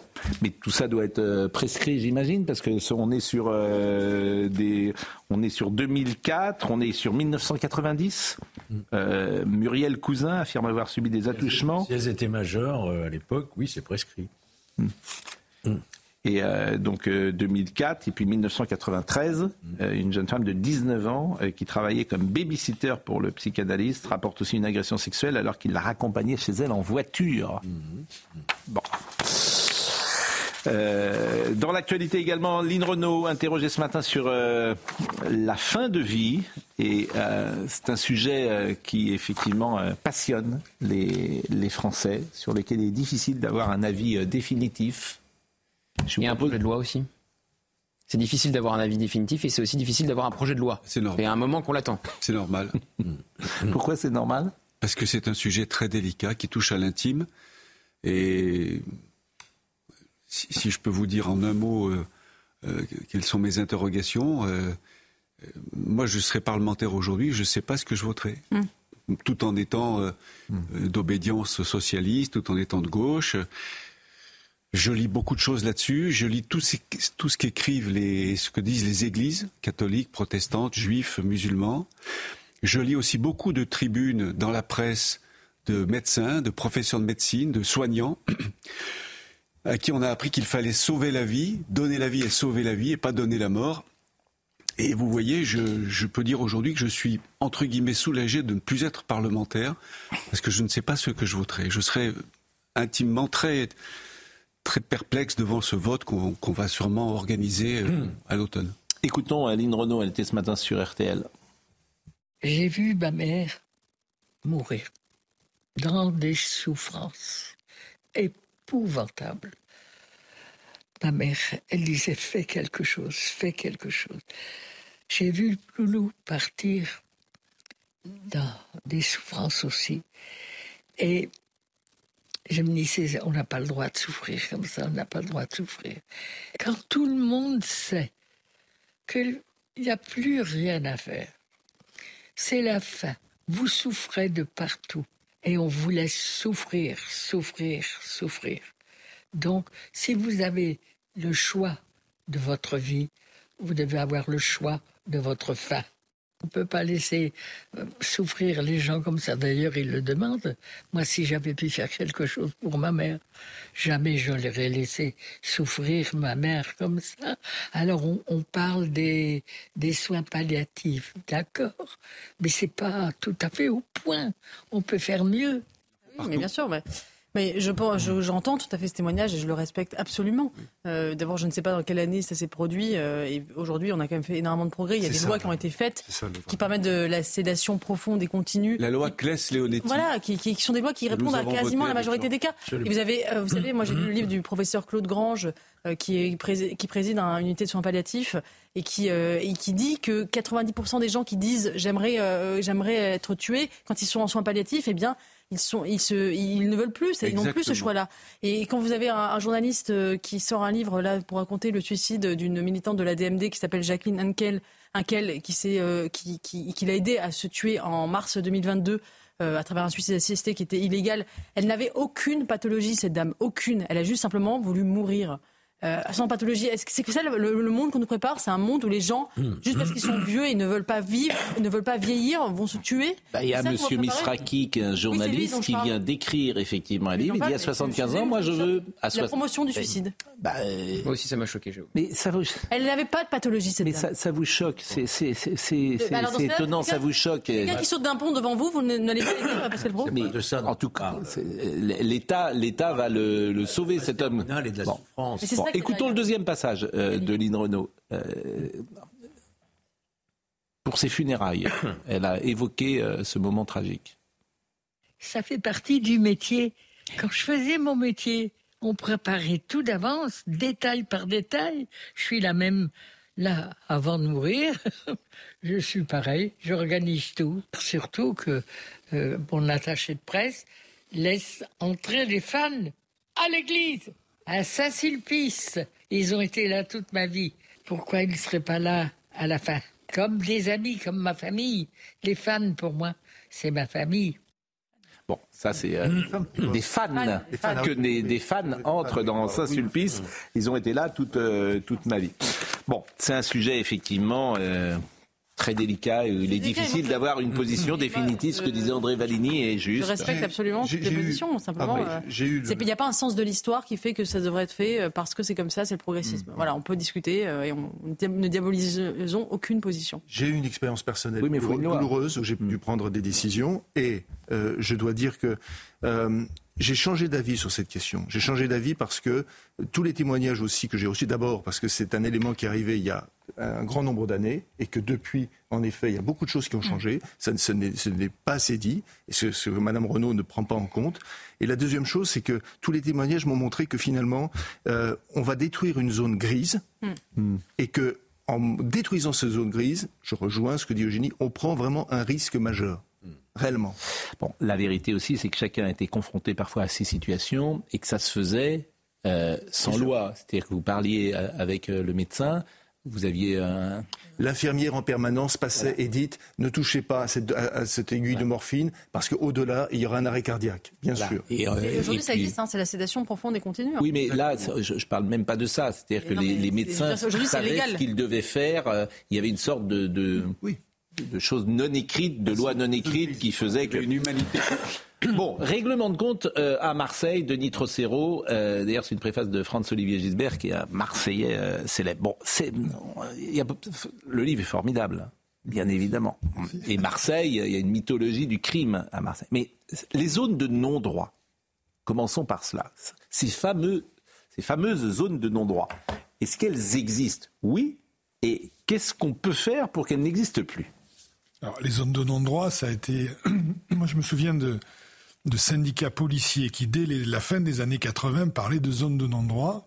Je raconte dans le livre une réunion entre les, syndicats de police et le préfet de l'époque, le préfet de police. À l'époque, euh, c'était préfet délégué à la sécurité. Euh, qui s'était exprimé euh, en présence de ces syndicats et qui avait dit Messieurs, nous sommes sur une poudrière. Fin des années 80, début des années 90 on savait qu'il y avait des cités dans lesquelles on ne pouvait plus rentrer déjà. Donc, euh, et donc là-dessus, on a bâti tout un discours de bien-pensance, de, de pudeur, pour, euh, pour, pour, ne pas reconnaître que des phénomènes étaient en train de se produire dans les cités. qu'il y avait une espèce d'économie parallèle, qui gangrénait ces cités-là.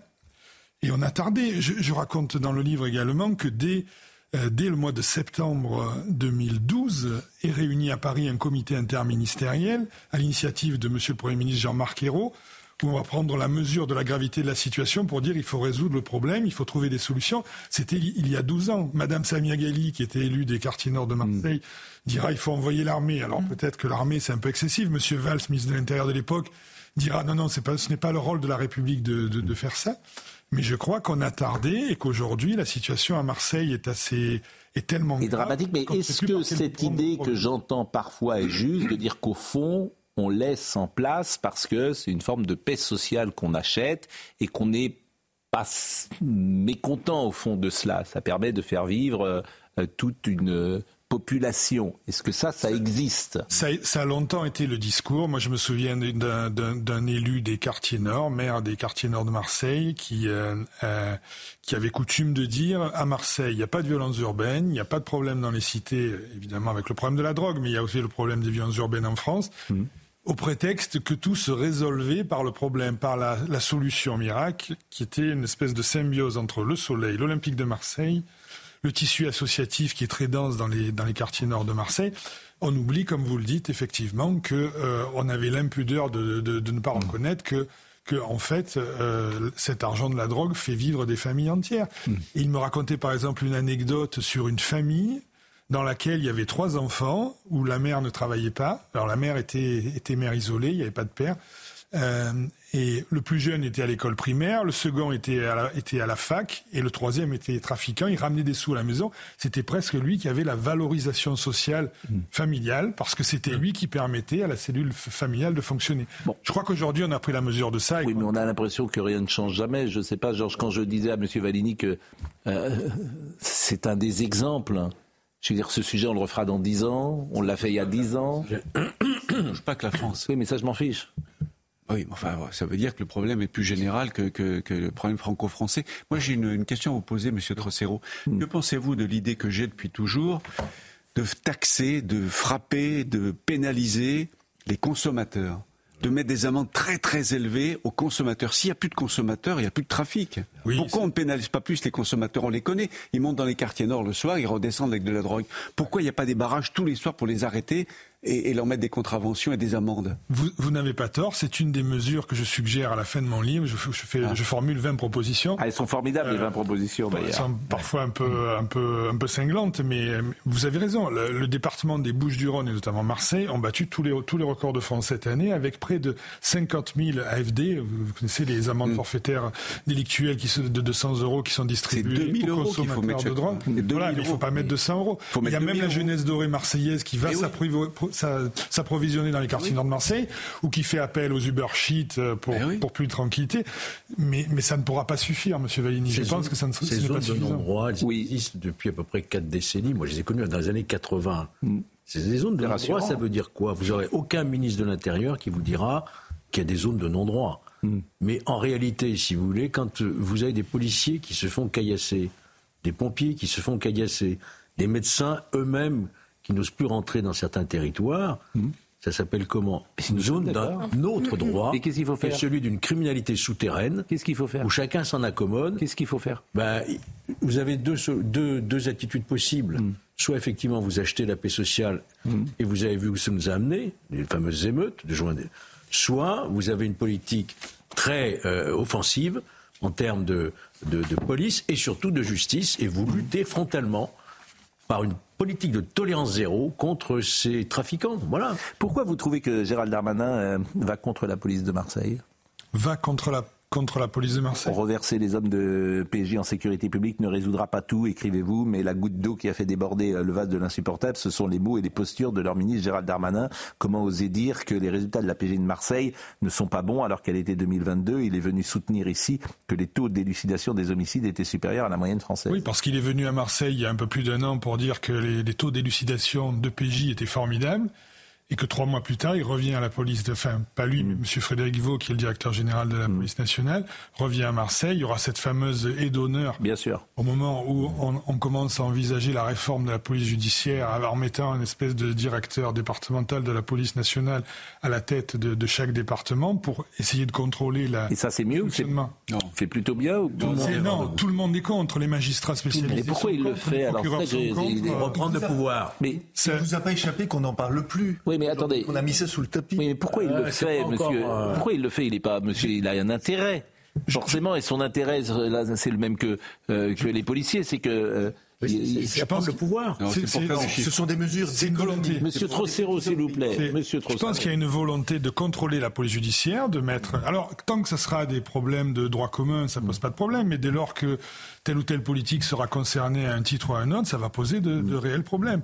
Et vous, tous les anciens patrons de la PJ de Marseille que j'ai interrogés, même Monsieur le procureur général de Versailles, Marc Simamonti, Marc Simamonti, qui est un des plus grands magistrats de France, est intervenu pour expliquer par A plus B que la réforme était quatre fois mauvaise. Et donc il l'a expliqué en conférence des générales des procureurs, euh, parce que c'est toujours la même suspicion qui règne sur l'État, c'est-à-dire cette espèce de contrôle ce, ce, contrôle du pouvoir sur les enquêtes judiciaires. Ce que vous disiez.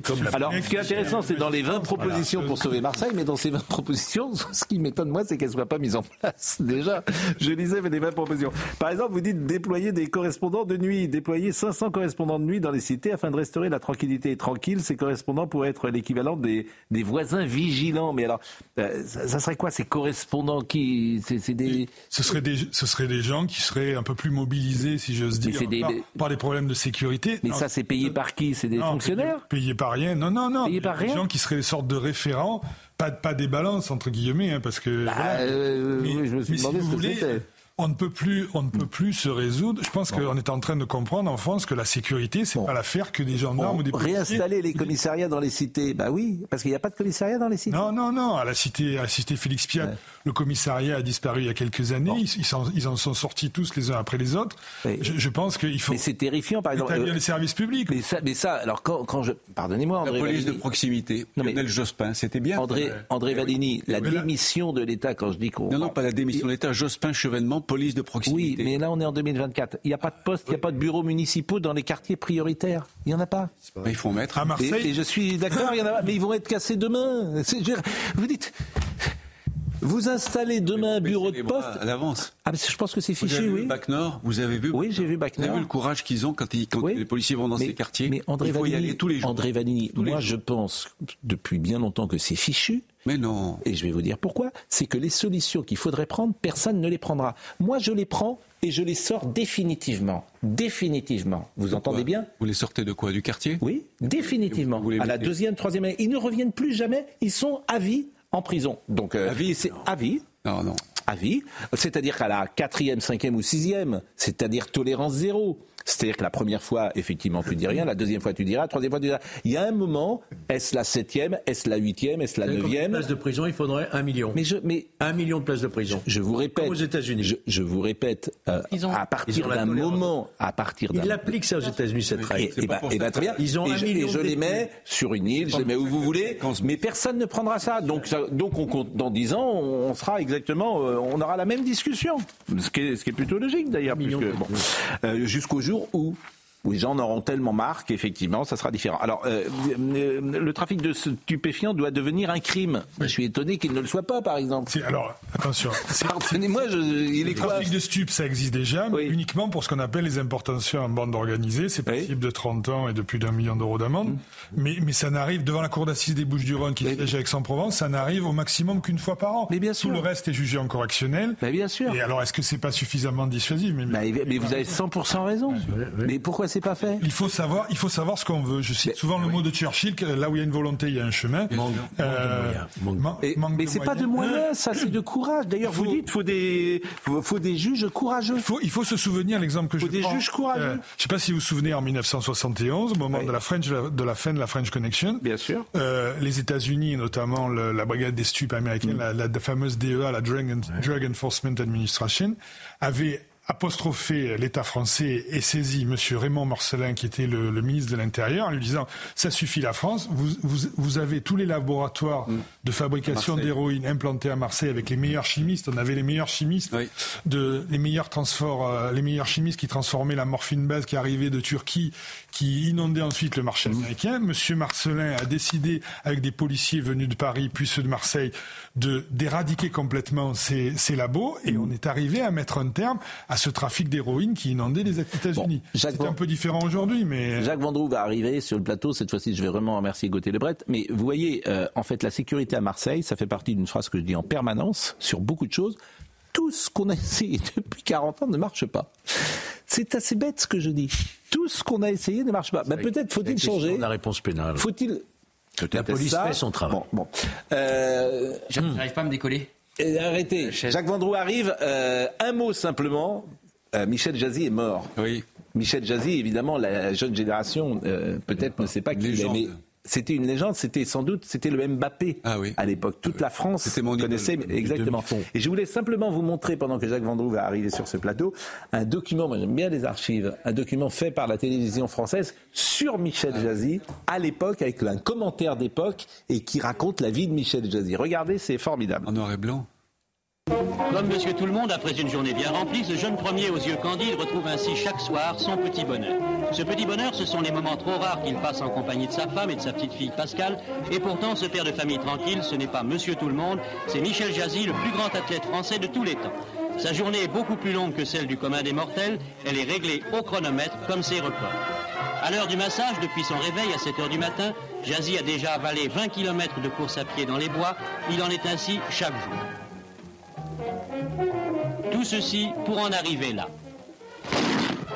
Sur une piste où des milliers de spectateurs l'acclament pour pousser à fond sur l'admirable mécanique qu'il a mise au point à force d'énormes sacrifices. Jazzy, qui a 26 ans, n'est pas un homme exceptionnel, ce n'est pas un monstre. Ses qualités, il les a acquises grâce à sa volonté.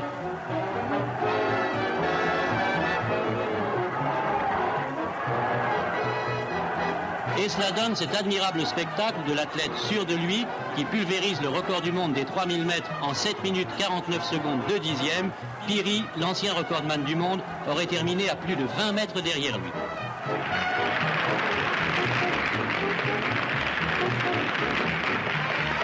Peut être une grande vedette et continuer de mener la vie de tout le monde. Jazzy est un amateur, il ne mène pas une vie de milliardaire. Chaque jour, il se rend à son journal où il est typographe et c'est là qu'il a lui-même mis un point final à son dernier exploit en composant la page qui relate son extraordinaire performance. avec le plomb, chaque lettre. Vous vous rendez compte le changement de oh Il était typographe. C'était la plus grande star du sport avec Jacques Anquetil de l'époque. Et il est en train de bosser euh, à l'usine. Mm. Euh, pour l'équipe, peut-être. Et c'est alors l'équipe a une bonne idée, comme toujours, euh, lorsqu'il y a un mort, un, sportif mort euh, qui est reste dans l'histoire, dans la légende, eh bien, il y a cette une, une légende française, Michel euh, Jazzy. Nous sommes très heureux de recevoir sur ce plateau Pierre Richard, qui est, qui est venu pour, pour nous présenter son nouveau film. Bonjour Pierre. Générique. Bonjour. Ah oui, générique. S'il vous plaît.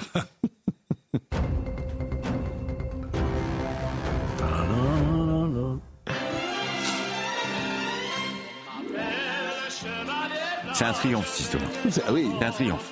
Pierre Richard. Euh, comment Tout le monde m'en parle. Bah, oui, mais Ils me disent où vous êtes vendredi. Bah, et là, vous êtes sur notre plateau. Le plateau, parce que je voudrais d'abord euh, faire un clin d'œil à Michel Jazzy. C'était formidable. Vous savez, on a une chance énorme en France. C'est qu'on a des patrimoines sportifs. Michel Jazzy, Jacques Anquetil, les frères Boniface, Yannick Noah, euh, Michel Platini, Bernard Hinault. On a une chance incroyable.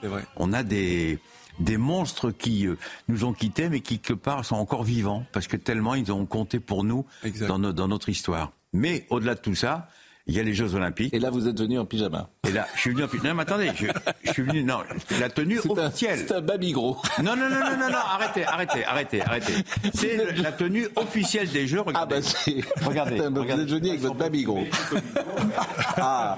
Regardez, regardez. Ah. Pas mal. Ah, là, oui. Là, c'est pas mal, non? Non, mais je trouve d'abord. Il y a les tennis. Oui. Il y a le short. Oui. Et il y a le survêtement. Et je trouve que c'est très réussi. Et puis c'est un emblème que j'aime beaucoup, le coq sportif. Alors c'est une marque magique. Oui, le Comme coq Adidas, sportif. magique. Exactement. Le coq sportif, c'est notre enfance. C'est Noah jouait avec le coq sportif. Bien sûr. La relancé. Saint-Etienne, votre équipe préférée. Ah bon les Verts de Saint-Etienne. Ah, le coq Les grands Verts de Saint-Etienne jouaient avec le coq sportif. Bon, et ça a été relancé parce que c'est une société qui a été en difficulté. Alors, Voilà. Alors donc ils m'ont bon. très gentiment le coq sportif prêté le survêtement. Ils vous ont prêté ou ils vous l'ont- athlètes. ils vous l'ont donné? Non, non, non, ils m'ont prêté. Ils m'ont bien. On est obligé de la ramener cet après-midi, je vous signale. Ils m'ont mis un tout petit peu la pression. Oui. Le maillot officiel. Bon. Ils vont défiler. Le 26 juillet, ils vont défiler avec tout ça. Allez, non, il y aura une tenue officielle. Le 26 Voilà juillet, il n'y la aura tenue pas. officielle. Voilà la Mais c'est tenue. Non, mais ils vont pas. Il y aura un costume Non, il y a un quand même. costard, oui, oui, non, mais non, non. le 26 juillet pour la cérémonie d'ouverture, ça sera pas comme ça. Non, non, non, ils seront non, pas. non. Voilà. C'est ça, comme ça. Voilà. Hein Mais ça, c'est tous les sports. tous les sportifs, tous, tous, tous. Parce que ce que beaucoup de téléspectateurs Ouais. ou auditeurs d'Europe 1 ne savent pas, c'est que euh, à on- partir du moment où vous organisez les Jeux, toutes les équipes nationales sont qualifiées. Oui. Le volleyball, Oui. Ah oui. le hockey sur gazon, tout, toutes les, euh, toutes les Disciplines. Tous les sportifs sont qualifiés, enfin, avec des, évidemment des performances. Et on va pouvoir les acheter peut-être Mais parce bien, que ça va mais- si mais on bien souhaite. sûr, euh, regardez, regardez, il y a France derrière. doit être cher. Non, vous, vous savez le prix de ça, non Non, non, non. Non, écoutez, là, je je- j'en suis pas là encore. Là, j'ai réussi à leur piquer cette tenue, mais Bon. je les rendre cet après-midi. Ça vous nous l'avez montré déjà le, le, le, Voilà. petit short. Bon, euh, comme Voilà, moi, c'est ce que je voulais vous dire. Voilà. Non mais c'est très beau. Euh, je sais pas. hein, Et je vous donne rendez-vous vendredi prochain. c'est blanc cassé, ça s'appelle. Oui. hein c'est un Oui, peu blanc crème cassé, blanc oui. cassé. hein. Et je vous donne rendez-vous vendredi Oui. prochain. Vous allez halluciner. Ah, bon, je vais ça- répéter cet après-midi. Ça, c'est du, euh, ça, c'est du teasing. Euh, L'essentiel chez Labro, c'est demain à 12h55 sur C8. L'invité sera le réalisateur Gilles Demestre pour son nouveau film Le Dernier Jaguar, l'histoire d'une amitié profonde entre une jeune fille et un jaguar menacé par la déforestation et le braconnage. Le film sort en salle mercredi 7 février. Voyez un extrait. Jeune fille, c'est une actrice professionnelle. Oui, c'est une actrice. euh, Professionnelle. Elle a, elle, est- elle a déménagé, c'est une américaine. Elle a déménagé, elle est venue s'installer au, au Mexique où on a tourné, avec sa famille, avec ses parents, son frère, et elle, elle, voyait, elle voyait le jaguar tous les jours. Elle s'est préparée au film, a créé cette relation, ce lien entre eux, un lien, un lien vraiment d'amour. hein. C'était incroyable de les voir tous les deux. Et nous, on était tous derrière des grilles, dans des cages, puisqu'on ne pouvait pas approcher ce jaguar. C'est un vrai jaguar, euh, ce- enfin, euh, euh, il y a prédateur très puissant. Il n'y a pas de danger pour elle Là, alors, la, la- la- la seule, euh, le seul ce qui la protège, en fait, c'est cette relation.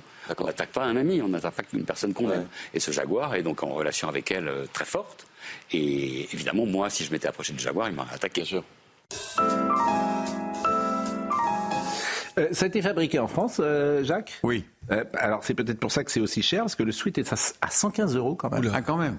Le maillot est à 90 euros, Ah, quand me même. dit Marine, et le short est, le short est à 70 Le sort euros. j'ai 60 euros. 70 Bon, je vais euros. pas leur rendre, j'ai tout gardé. Ouais, là, vous pouvez faire. euh, non, mais c'est. Mais si c'est fabriqué en France, bah, ça, c'est un exemple. effectivement, c'est c'est sans doute un peu plus cher. Le docteur Millot demain dans Bonjour, docteur Millot à 10h30 sur CNews. Brigitte nous dira à quel moment il faut s'inquiéter des trous de mémoire. Est-ce que vous avez des trous de mémoire Oui. Jacques C'est vrai? Oui, m'est arrivé de chercher ma voiture pendant deux jours. Ah oui, ça c'est plus des C'était trous un de petit peu mémoire. là, embêtant. c'est- Un petit peu embêtant. C'est- Mais moi, j'ai- on a un ami commun qui a, ne retrouvait pas sa voiture parce qu'il savait plus où il l'avait garée. Il a été porté plainte pour vol. Bon, jusque-là, tout va bien. Mhm. Et le lendemain, il prend une rue qu'il prend pas d'habitude et il a retrouvé sa voiture. Il avait complètement oublié qu'il avait garé sa voiture à cet endroit-là et il avait porté plainte entre-temps. Donc, il n'a pas eu le droit de reprendre la voiture. Un ami commun. Thierry Roland. Ah, Thierry, c'était arrivé à Thierry Thierry. Mais Thierry, quand, il, euh, quand je revenais avec lui de voyage, il arrivait euh, dans euh, le parking de Roissy et avant de voir sa voiture, il l'appelait. Il l'appelait Bibiche. Alors c'était très étrange puisqu'il se baladait dans les couloirs du parking. Il disait Bibiche, Bibiche, je suis de retour, je suis de retour. Et puis quand il arrivait, il parlait à sa voiture. Je t'ai manqué, tout, comment ça va, etc. Donc c'était c'était assez étrange en même temps. Il avait un, Un personnage hors norme. il avait un, C'était pas, la, fusionnel. pas la police de proximité, c'était la voiture de proximité. Exactement. Docteur Millot, écoutons euh, les trous de mémoire. En fait, c'est dans les noms qu'on a un problème. On ne se souvient pas souvent comment il s'appelle euh, ou comment Oui, ça, c'est vrai, ça, c'est vrai. Écoutons euh, Brigitte sur ce sujet. Et alors à quoi c'est dû le fait d'oublier? C'est juste un tri que, que notre cerveau fait tout seul? Oui, c'est un tri, je te dis, qui va être fonction de, de- de tout un tas de choses. De l'intérêt, est-ce que c'est utile que je garde ça ou pas? Il y a des gens qui se souviennent pas des prénoms euh, des autres, par exemple. Ça veut dire qu'ils ne portent pas d'intérêt. Et tu sais pourquoi? Non. Parce que ça n'a pas de sens, des prénoms et des noms de famille. Euh, un nom de famille, ça n'a pas de sens. On n'arrive pas à le rattacher à quelque chose. Sauf, si c'est l'amour de ta vie, tu t'en souviendras, ton nom de famille. Mais tu vois, c'est toujours lié à l'émotion. Mais ou sauf si le boulanger s'appelle Pétrin, euh, tu, pourras t'en souvenir. mais tu vois, c'est il faut qu'il y ait du sens dans les choses. Monsieur Trossero était avec nous ce matin. On n'a pas parlé de l'OM. On peut pas passer à côté de l'OM euh, sans parler de de la criminalité à Marseille, même si les choses ne sont pas liées a priori. on aurait pu, si si, on aurait pu parler de l'OM. Il y a un chapitre sur l'Olympique de Marseille, euh, euh, comme dit un procureur que je connais bien, le procureur Jacques Dallest. Euh, L'OM a, toujours été une grosse préoccupation judiciaire, avec des, les, on l'a encore vu très récemment, les joueurs de foot qui se font cambrioler ou homjacker en leur présence ou en leur absence, les nombreuses affaires financières qui ont marqué l'histoire de l'Olympique de Marseille et puis euh, les querelles internes à l'Olympique de Marseille entre, entre dirigeants aussi. Et puis il y, avait parfois des gens qui qui étaient autour de l'OM euh, à, un certain moment, qui n'étaient sans euh, doute pas tous recommandables. Il y a eu un président de l'Olympique de Marseille qui s'est suicidé. Oui, je crois que c'est Carieux, non C'était Carieux. Jean Carieux. Jean Carieux. dans les années 70. Il y avait même un ancien magistrat, le, Étienne Secaldi, qui, quand il a été nommé directeur général de l'OM il y a une vingtaine d'années, au début mm. des années 2000, avait, euh, avait déposé plainte parce que euh, il soupçonnait euh, des, des liens, des liens hmm. entre, entre, entre certains dirigeants et le milieu marseillais. Eh ben c'est terminé. Je vous remercie Denis Trocero pour ceux qui aiment le football. Évidemment, c'est un nom magique. Marseille. Euh, il y avait un joueur qui s'appelait Enzo Trocero. Il y en a eu deux même. Il y a eu, il y a eu, euh, il y a eu Enzo et, Victor. Oscar, exactement. Victor. Enzo était un pied gauche extraordinaire parce que comme je suis nantais, j'ai vu ces joueurs-là sur le terrain. C'était un pied gauche formidable, un peu lent, Enzo Trocero, mais extraordinaire pied gauche. Et Victor Trocero était un grand Marseillais nous regarde en ce moment. Marius Trésor. Ah ben on le salue. On l'embrasse. Marius euh, Trésor. Règlement de compte à Marseille, une histoire de la violence dans la cité phocéenne. C'est chez Mareuil Édition. Vraiment, merci grandement, euh, Monsieur Trocero. C'est euh, Nicolas Baillet était à la réalisation, Ludovic Liebar était à la vision, Guillaume Marceau était au son. Merci à Marine Lançon et à Benoît Bouteille. Et puis la programmation qui s'occupe si bien de vous. Je salue Nicolas Nissim, Magdalena Dervich, Louis Lallemand, Lino Vettes, qui sont indispensables bien évidemment à nos émissions. Toutes ces émissions sont à retrouver sur cnews.fr. Ce soir, ce sera euh, Elliot Deval. Euh, nous, on se retrouve lundi matin et Jean-Marc Morandini dans une seconde. Passez un excellent week-end. Merci. Mom deserves the best, and there's no better place to shop for Mother's Day than Whole Foods Market. They're your destination for unbeatable savings, from premium gifts to show-stopping flowers and irresistible desserts. Start by saving 33% with Prime on all body care and candles. Then get a 15-stem bunch of tulips for just $9.99 each with Prime. Round out Mom's menu with festive rosé, irresistible berry chantilly cake, and more special treats. Come celebrate Mother's Day at Whole Foods Market.